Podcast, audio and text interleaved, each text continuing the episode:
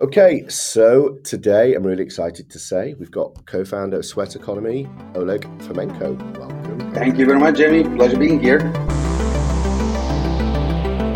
So Oleg is dialing in from just outside Lisbon, Portugal, which makes me incredibly jealous. We just spent the last 20 minutes talking about his aspirations to be a surfer um, it sounds like his kids have already beaten him to it. Um, yeah. We described the sweat economy as an ecosystem designed to reward movement.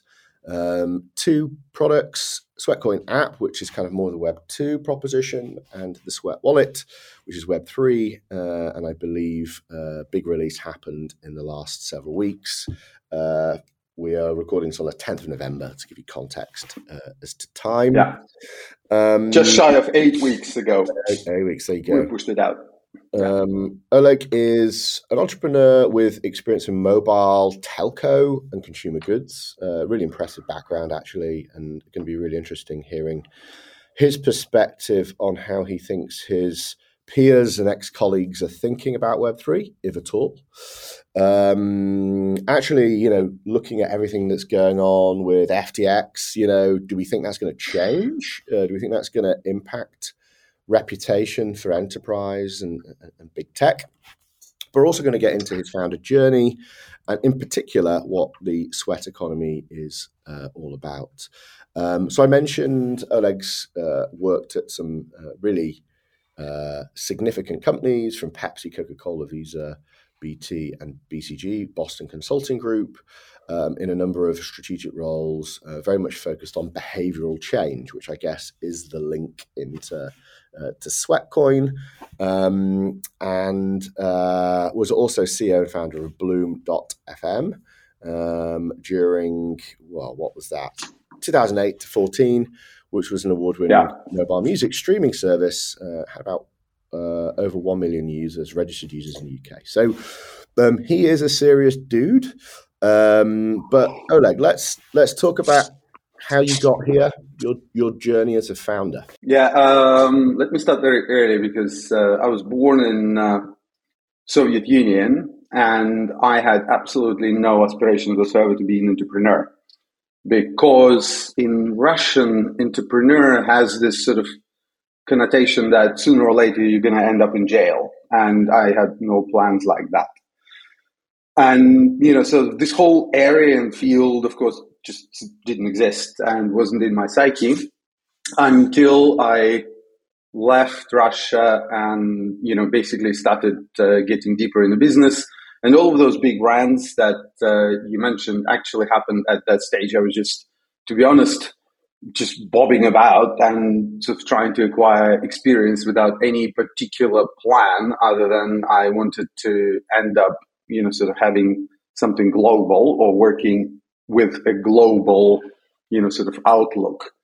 And, um, you know, kind of it all changed when I moved to the UK because you know, U, U, UK is not like US, obsessed with you know sort of the cult of entrepreneur and startups and you know all of that, you know, which is almost like a you know kind of everyman's lore.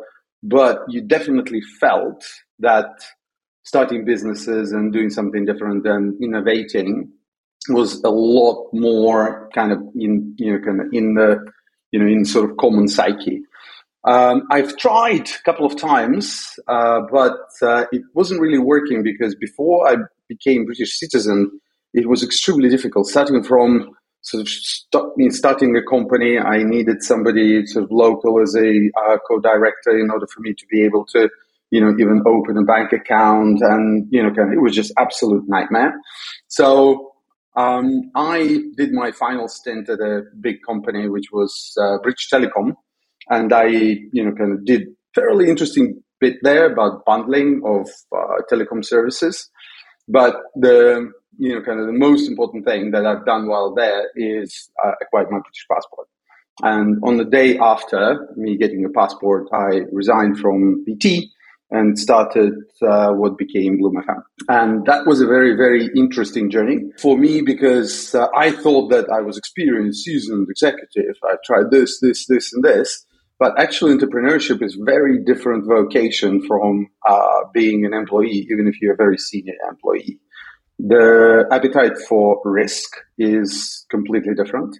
The way of thinking is uh, uh, necessarily completely different because if you're innovating, there is very little uh, that you can actually pick up and just simply replicate from other businesses if you're truly innovating. I'm not talking about uh, let's do blue Spotify. Mm, okay, you, you know, kind of, you can probably pick up quite a lot from other businesses, and you know, don't take me wrong, there are lots of copycats around, and some of some of them are, are even successful.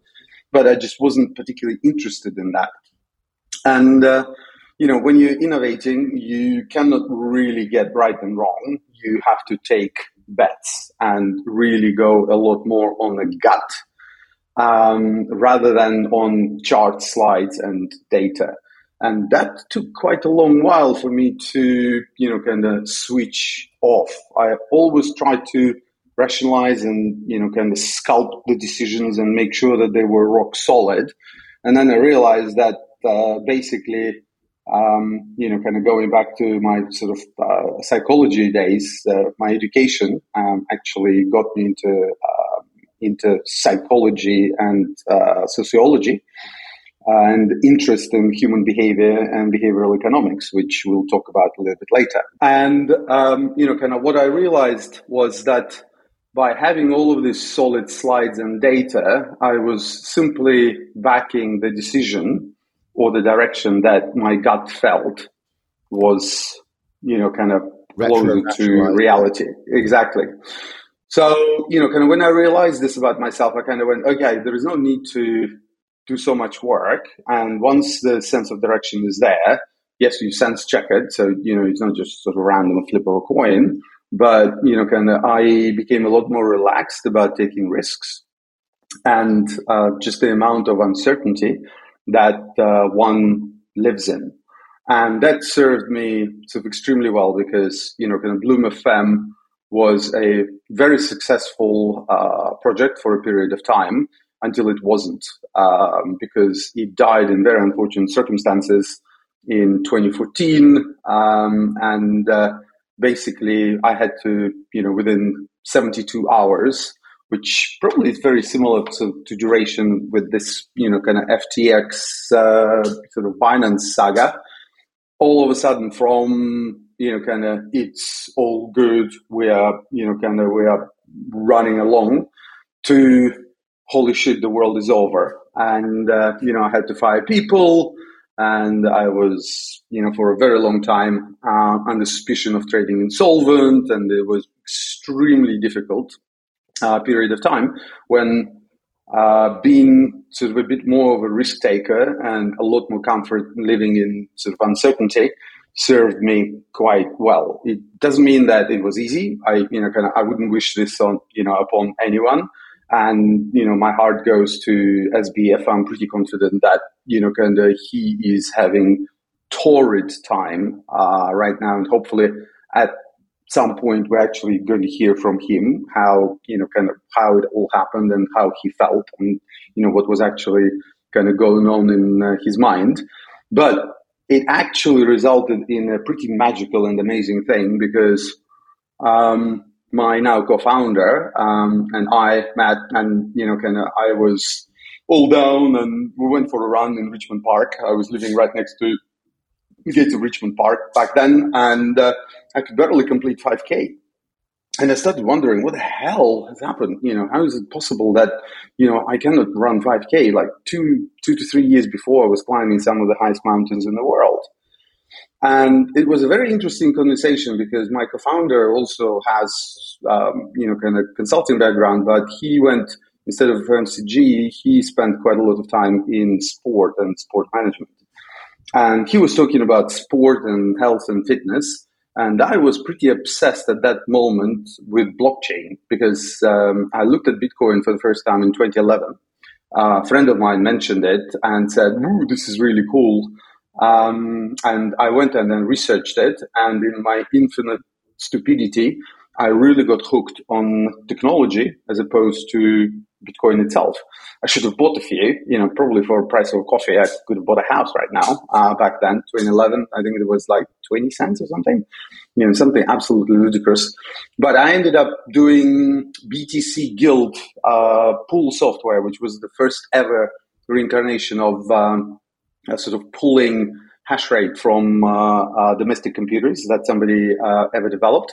And it was sitting in a corner of my uh, room uh, on an old laptop. And believe it or not, the hash rate required uh, for Bitcoin back then was so low that even with a pile of crock, I was able to get a few satoshis.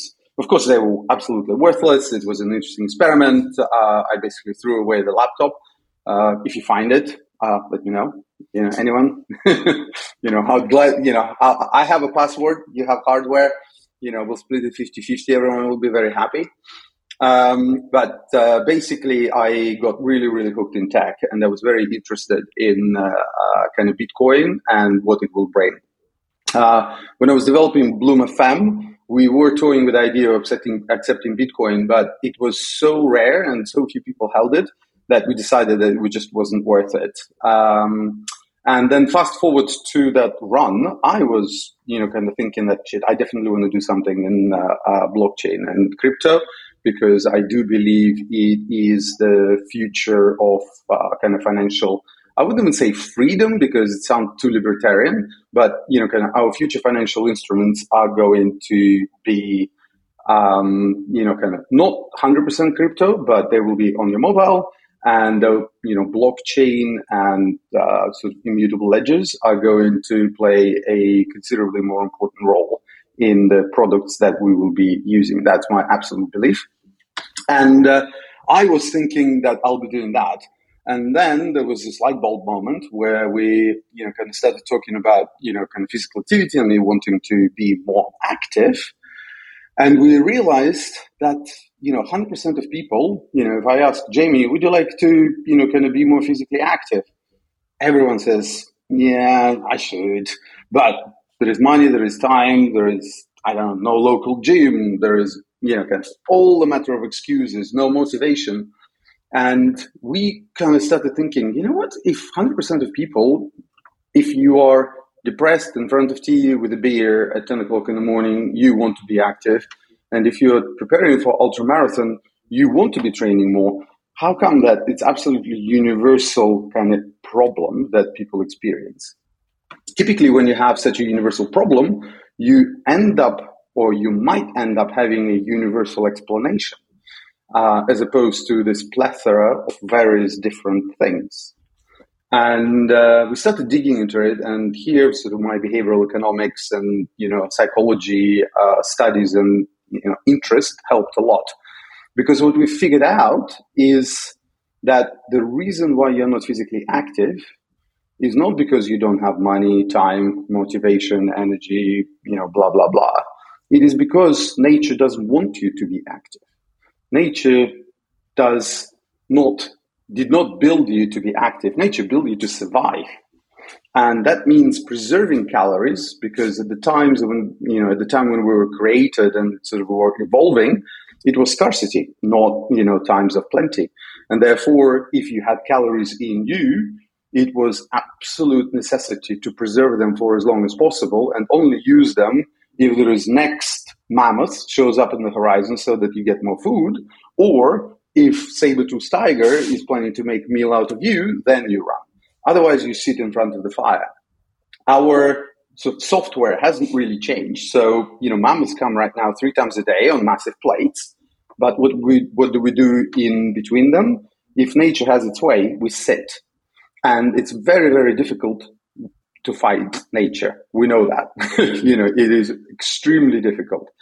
And nature is so adamant that this is an important thing for you that it gave us this, well, back then it was feature. Right now it's more of a bug called present bias.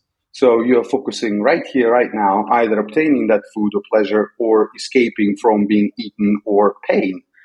And, you know, there's only one way to fight present bias that nature paints to us, and it's instant gratification. And uh, how do we know that? Uh, well, you have kids, uh, you know, we can probably, you know, as dad to dad, we can have a dad joke You know, do you think that you would have kids if nature didn't give us an orgasm? I think that you know we would completely lose all of that procreation behavior a long time ago. So instant gratification deals with the um, uh, present bias extremely effectively. So we figured, well, okay, can we do something similar, you know, for physical activity? And if you look back at our very old pitches, we were using this sort of line to score our first grants and stuff, orgasm for exercise. Uh, it sounds like a joke, but the reality is uh, uh, that you know there is a lot of uh, thinking in that, which is basically it is an instant gratification in exchange for your step, and you know, kind of we kind of went, hmm, this sounds interesting. Okay, can we turn step into something that is gratifying? What's most gratifying? What's the simplest thing to you know to to explain? And it's money of course, you cannot pay real money because, you know, kind of how you're going to generate it, especially if you're tiny business. So we invented our own Sweatcoin. And uh, that's basically how idea was born. And uh, we wanted to be on blockchain already in 2015. We couldn't. And very much until last year, we were, you know, just not finding any technology that was allowing us to move because, you know, already by 2017, we were processing several hundred transactions per second at peak. And that would be like 40x Bitcoin's theoretical speed and about 20x uh, uh, Ethereum's theoretical speed.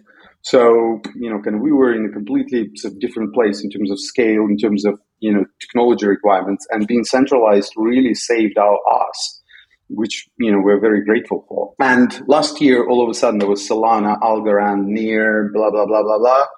And we kind of went, wow, great, we're finally there. And we did massive project and we selected Near. And I guess the rest is history. We launched Sweat, our crypto token, about you know just shy of eight weeks uh, ago.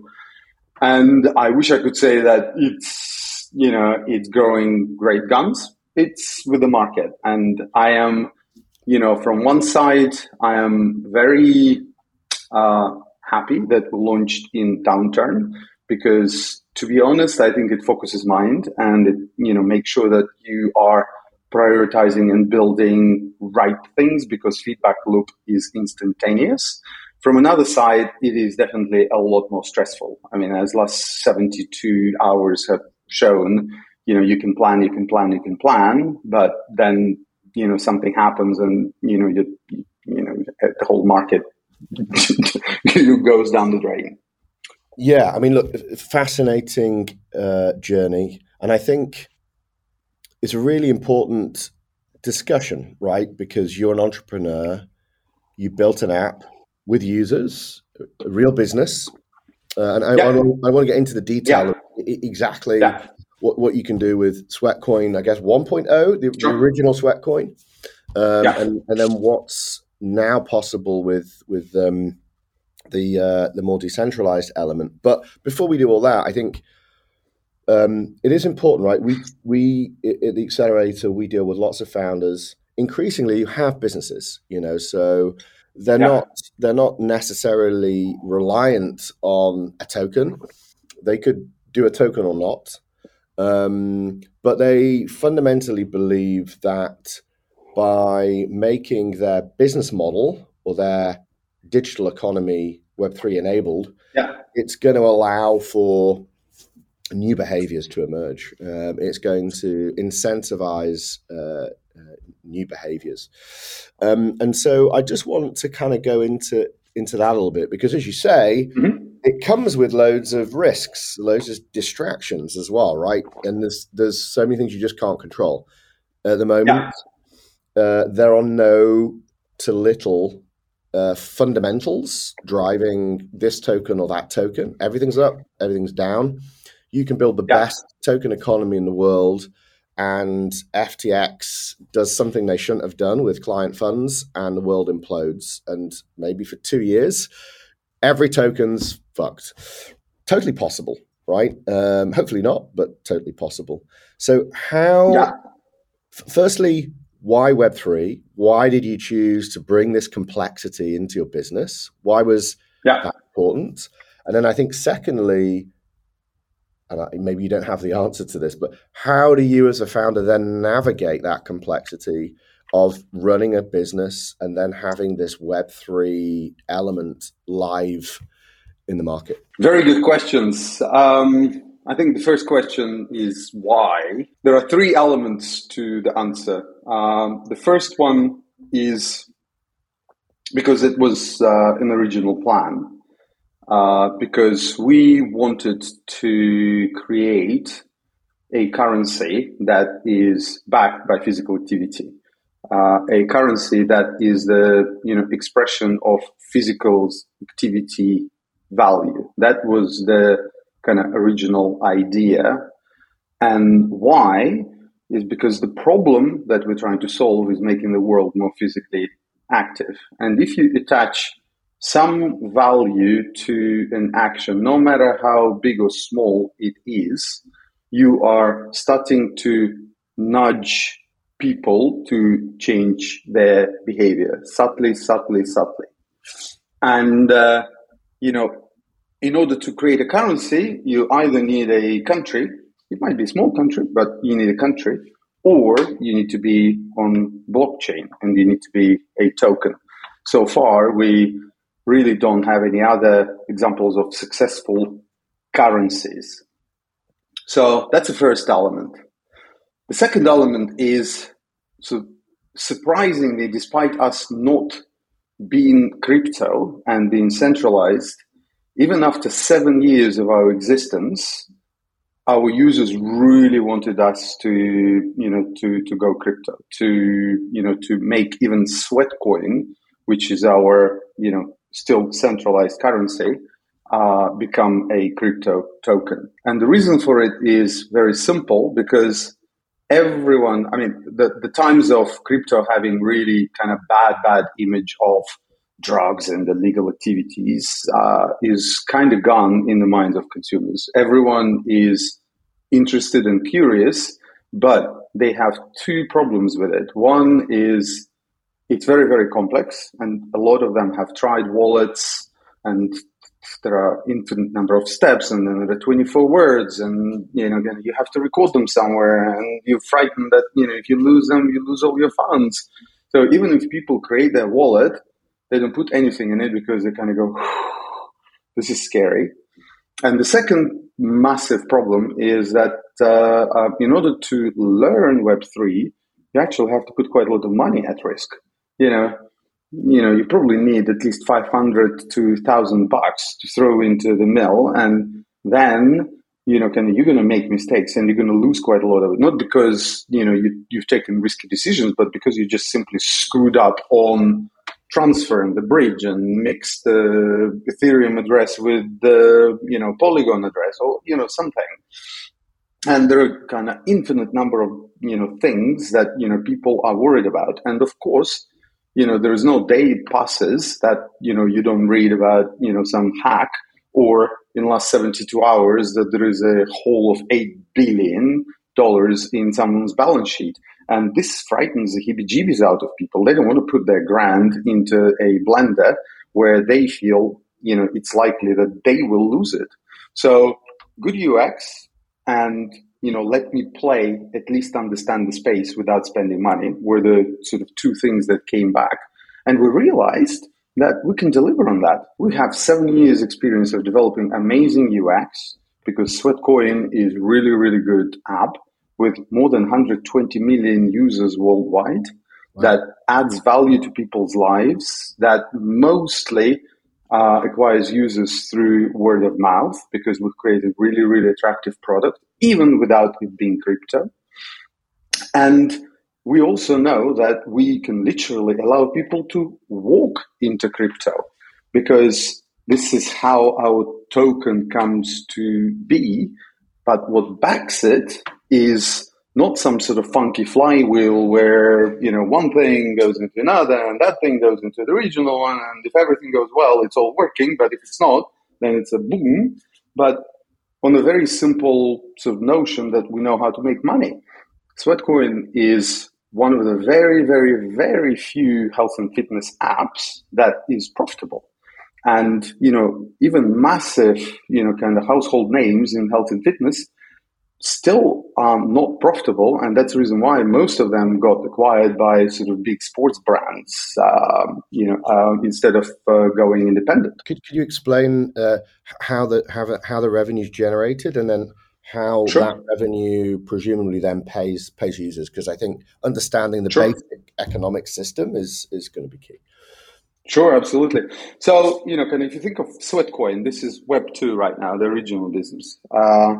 What we have are the people that want to be physically active, right? And we allow them to convert their physical activity into a currency. Now we need to make sure that this currency has utility and value to the other side of the marketplace, brands, you know, kind of insurers, healthcare providers, etc. And uh, uh, basically, we started with a very simple uh, thing. There are thousands, tens of thousands of brands that are operating in health, sport, fitness, fashion, vanity, makeup, you know, kind of uh, areas, which are very strongly linked to, you know, your body shape, to taking, you know, doing sport, to looking good. And where would these brands prefer to acquire their users? On Facebook and Google, where, you know, kind of they go on you know, on, on, on an expressed interest. So I like Nike on Facebook. Does it mean that I'm sporty or does it mean that I just like Nike trainers um, to, to wear them, you know, to work and from work? Uh, so it's very difficult to decipher. In our world, you know, can we know that these people are active? We know how they're active, and you can even target your products to more active people by having higher Sweatcoin prices versus lower Sweatcoin prices. So, you know, for these brands, it's an incredible, you know, kind of place to acquire dream audience that are already physically active or gagging to become more physically active. So our two big revenue streams that are coming from here are partnerships. So brands paying us to get exposure to these tens of millions of users and advertising. And now there is a third revenue stream, which is the fastest growing for us. It's a premium subscription where users pay, you know, subscription in order to get sort of uh, additional uh, products and services and earn, you know, Sweatcoin bonuses uh, faster than uh, users on the free tier. So we have three revenue streams that, as I mentioned, made us profitable. Now, when we looked into Web3, we realized that in addition to these three revenue streams, which are lucrative in themselves because, you know, uh, partnerships as well as advertising are actually generating higher rates per user in Web3 than in Web2. So, in terms of um, unit economics, Web3 would be better, even if we just had these three revenue streams. But Web3 also presents additional revenue opportunities for us. On ramp, off ramp, token trading, all of these generate fees on each transaction. NFTs, dynamic NFTs, and NFT game, not in any way similar to Axie or STEPN. We're not talking about that but we're talking about all the millions of our Web3 users being, you know, kind of being given a, you know, kind of a seed, let's think of a seed NFT. And depending on the way they move, depending on the way they interact with the app, and depending on their on chain activity, it evolves into something unique that is representation of them in the, you know, sweat economy space. And this is a very, very strong and powerful token sink because there is you know also a gaming mechanic that we are putting on top of uh, these dynamic uh, uh, NFTs. And it doesn't end there because if you're starting to look further towards our vision that I've described to you earlier, that sweat needs to, you know, our token needs to become the that principal unit of physical activity value So, you know, there is distance, there are kilometers or miles. You know, the temperature, there is Celsius or Fahrenheit. You know, physical activity value, sweat. That's basically what we want to create in people's minds. And if we want to get there, then we need to, you know, make sure that our token is literally filled with the value of your physical activity. And we are achieving this by two things. First one is supply. You need to walk in order to generate sweat. And in order to generate next sweat, you need to walk a little bit more. And it is a consistent line. Think of it as a Bitcoin halving every four years, but our halving happens in real time every nanosecond and is gradual. But what it achieves is a very interesting thing. First of all, it pushes you to walk earlier, you know, because your return on walk in the morning is better than your return on walk in the evening. Great. That makes people walk more because it sort of pushes, you know, motivation and activity into now rather than delaying it to the weekend, for example. So it's perfect for our mission. The second is it creates this very interesting thing that we believe was a spark that made Bitcoin fly. Because if you look at uh, very early communication of uh, uh, Hal Finney, um, you know, there is very famous email that flies around that, you know, kind of everyone sort of out, you know, outlines 10 million. And that's what people latch on. But I believe that there is a lot more interesting thought in that same email, which is if you can conceive that it is that it has non-zero value, then it will become you know kind of looking logically uh, a, you know kind of at some point it might become the value of 10 million. And it is this spark it's this move from zero to non-zero that is the most interesting thing. And this is where i think a lot of tokens a lot of projects are sort of missing the trick. Why is your token has non-zero value? If you can explain it you know, kind of, you've already covered a lot of ground. And in our world, it's very, very simple. Um, our token, in addition to all of these great revenue streams that I've described, is simply filled with the value of your physical activity. And even if your step value is, you know, whatever, almost infinite number of zeros, but there is a decimal there, then if you're constantly tightening the minting difficulty, what's going to happen is that this value in each sweat is going to compound and it is going to become meaningful and it is going to become that unit of physical activity value. Throw in additional revenue streams that are just emerging right now, where effectively we're generating revenue for your physical activity. Like NHS in the UK, we have a partnership with them where we're helping NHS to prevent people from becoming diabetic. So when you have pre-diabetes syndrome diagnosis, there are two things that you need to do very quickly. Change your diet, change your lifestyle. You have to become a lot more active. Changing diet is relatively easy for people. Changing lifestyle is really hard, especially because a lot of these people are not old, but older and they already have routines and kind of everything is settled, all of a sudden cramming physical activity into your day to day life is very difficult. This is where we come in, you know, forming groups, small competitions, and rewards for every step you take. And all of a sudden, the adherence to this plan, you know, that NHS had was like in, you know, between 20 and 30 percent. With our help, the adherence to the new plan is more than 80%. So we're earning money on making people physically active. And in Web3, there are additional amazing revenue streams that I'm really excited about. The first one is brands and businesses that are operating with other physical activity. I don't know, cycling, swimming, Zumba, you know, high intensity training, CrossFit, you name it um, they also want to sort of reward their users with the token. And we cannot measure and verify their physical activity. These guys can. In the future, they will run movement validators that will be able to talk to our smart contract and also issue sweat. Of course, that will come at a cost of them having to stake a substantial amount of sweat. And that creates an additional demand pool and, you know, kind of quite a considerable token requirement in order for the whole economy to be stable. And that is purely linked to physical activity and its value.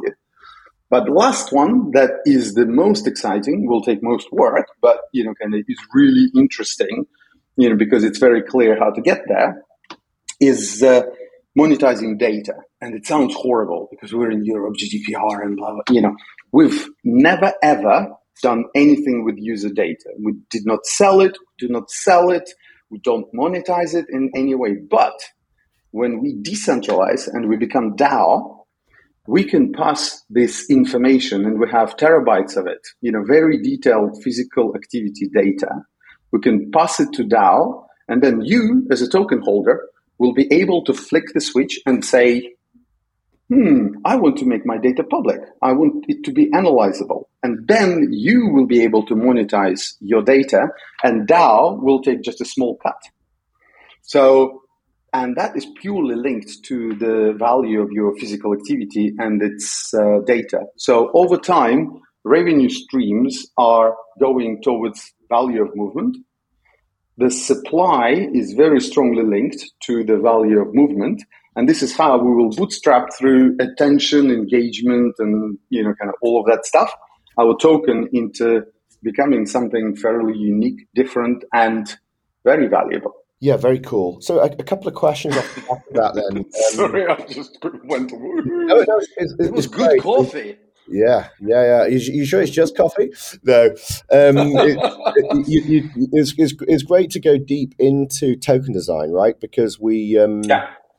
we, uh, uh, you know, very rarely do we, we touch the detail of it. Usually because people are a little bit scared from a regulatory perspective, right? So I think it's yeah. actually good to go uh, deep into to token design. And I think actually, you know, listening to you and obviously understanding your background in behavioral economics, I can see why you would bias towards this and Web3, um, just even intellectually, and then, of course, as a founder. But obviously, not every founder has your background uh, or the kind of competency to be able to understand, design what is a relatively complex system, right? Um, so yeah. how do you how do you think a founder who doesn't have your background can begin to get their head around the principles of token design? Hmm. I mean, I like the zero piece. I like this thinking around, you know, how do you how do you break from zero? I think that's a really good insight. But is there anything else that you, you could yes. kind of recommend? No, absolutely. Uh, you're not going to like my answer because uh, my default answer is the default in the baseline position is you do not need a token. Start with that. And uh, you know the reason why is because token is adding quite a lot of complexity yeah. to uh, kind of whatever you're going to do.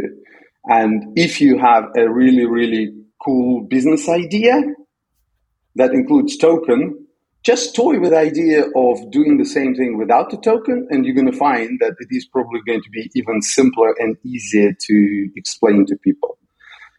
But assuming that it does make sense, which in my world, uh, at least, you know, uh, and again, these are, you know, kind of not investment advice and not gospel and you know not even truth but these are my takes on what tokens and their value are right now. I see fundamentally three and i'm not saying these are the only ones but these are very very clear sets of tokens that you can understand why they're valuable. The the first one is bitcoin. It's sort of digital gold it's scarcity and you know kind of it's already most used recognized and therefore it's valuable the second one and there is a whole group here that clear leader is ethereum it's basically gas to run internet computers and machines that power all this clever transactional computational stuff that make assets move around and we know that your computer is not going to work without plugging it into the wall and you need electricity. So it is like electricity for internet computers. Is it valuable? Shit, yes. So Ethereum and therefore tokens of other layer ones and layer twos are valuable, and we can understand why. And the third group is the stables, and even their names, so USDC, USDT, you kind of understand, well, inherently they are latching onto something that we already perceive as valuable, US dollar, and therefore they're valuable. Pretty much every other token has a very hard, you know, task ahead of them to explain in very basic terms what the hell are you there for? What role are you playing in the world? What problem are you solving for your users? And you know, kind of so far, it hasn't been done spectacularly well by a majority of projects. And this is the reason why I'm saying that, you know, kind of our mission and why we have a token is because if physical activity has value, and everyone universally agrees that it has, but nobody knows how valuable it is, then it bloody needs a unit that is traded so that we finally find an answer. How valuable is physical activity is to the world so that we can power all of those exciting exchanges where insurer can give you discount for your health and life policy because you're physically active. Of course, you're at a better risk. You know, when your country can, you know, can allow you to pay lower taxes or part of your taxes in sweat because if you're physically active, your pressure on healthcare costs is lower. You're living longer. Your tax revenues are going to be higher over your lifetime. You know, things like that. We understand them, you know, easily when we put them into words, but we cannot power them and we cannot make them work financially because there is no asset. So this asset needs to exist. We are creating it. Unless you see something really, really strong like this, I would, you know, kind of, I would throw a challenge you know, kind of really, really be confident that this token has value beyond, ooh, I'm going to be able to raise because I'm on blockchain. Ooh, I'm going to be really cool because I have a token. You know, can really, really think what problem is your token solving for your uh, users? Assuming that the answer is yes, then I recommend to think about it in two ways. First is supply. You know, how are you supplying your token? How you unlocking your token? And here it's extremely important to be very transparent and ethical. There are so many projects out there that, you know, screwed, rug pulled, where, you know, retail got locked tokens, you know, kind of investors and team got unlocked tokens, and they immediately exit and they dump and they wash their hands and they leave somebody else uh, uh, kind of holding their bags. Don't be that guy because, to be honest, yes, you, you might even earn some money you might even get away with it. But to be honest, you're hurting the whole industry and the future of financial systems and you know liberating quite a lot of people in you know kind of in being able to you know have the um, kind of independent wealth in their pocket instead of you know being in the bank don't be you know kind of don't be a scammer i mean honestly this is this is really kind of horrible element of web3 that you know i just can't stand so and then there is demand and that is the hardest bit. And the way I'm thinking about demand in the most basic terms, if you're thinking about without a token business model, is your revenues. How are you going to make money? What are going to be your revenue streams? And you need to have real clarity, not on how much you're going to earn, but what are those in the order of their kind of likelihood or easiness to implement because you're going to need to really push them very hard, very fast and measure how much money you can generate very quickly after your launch to understand what do you need to double down on, what do you need to kill. So this is the most basic stuff. Then there is because in Web3 there are token sinks and there are interesting sort of business models that you know you can do like NFTs, etc. You know, think about those because that gives you an opportunity to effectively collect tokens off the market and burn them, effectively removing circulating supply and helping you to reduce the total number of tokens, which increases the value of tokens remaining in the pockets of uh, uh, consumers. So that's what I would do. The trickiest of them all is actually uh, demand and revenue. No, absolutely. And I think, look, um, the starting point should always be: uh, Does this need a, a, token? And as you say, you know, there should there should be a lot of hard work thought in, uh, put into to that demand component. And I think you're absolutely right. Increasingly, um, just as even Mark Zuckerberg now has to justify Meta as a business and its revenue and um, what he's investing in it. That's going to be true for everybody. It's not just in Web three and crypto. The, the period of free money is over, um, and people are yeah. going to build real businesses uh, with sustainable revenue, uh, be profitable. I'm actually really excited about this because you know what? One of the worst things in Web three are the you know, well, not yeah, one of the worst is crooks and thieves and rug pulls and all of that. And you know what? Money is not going to be easy. All of these people are going to go elsewhere. It's going to be a lot more about building and building good stuff. And therefore, it's going to get a lot more real and it's going to be a lot easier to see who is swimming naked and who is not. So, yes, it's going to get tougher, but it will clean the field from a lot of projects that are actually spoiling the game for everybody else. Because if you're a Ponzi, you can create massive, massive, massive womb. Everyone is excited because they don't understand the inner workings of it.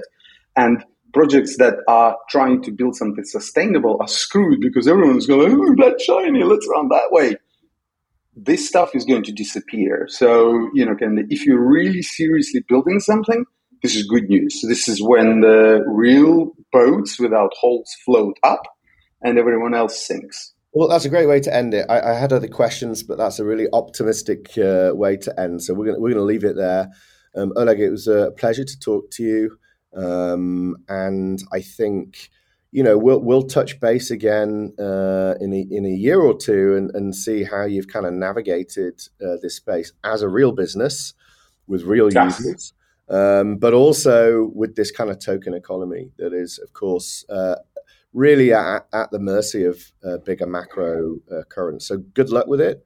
Um, Thank I'm, you. I'm sure you're going to be uh, continue to be successful with it. I'm, I'm looking forward to touching base with you uh, uh, in the near future. Thanks, Oleg.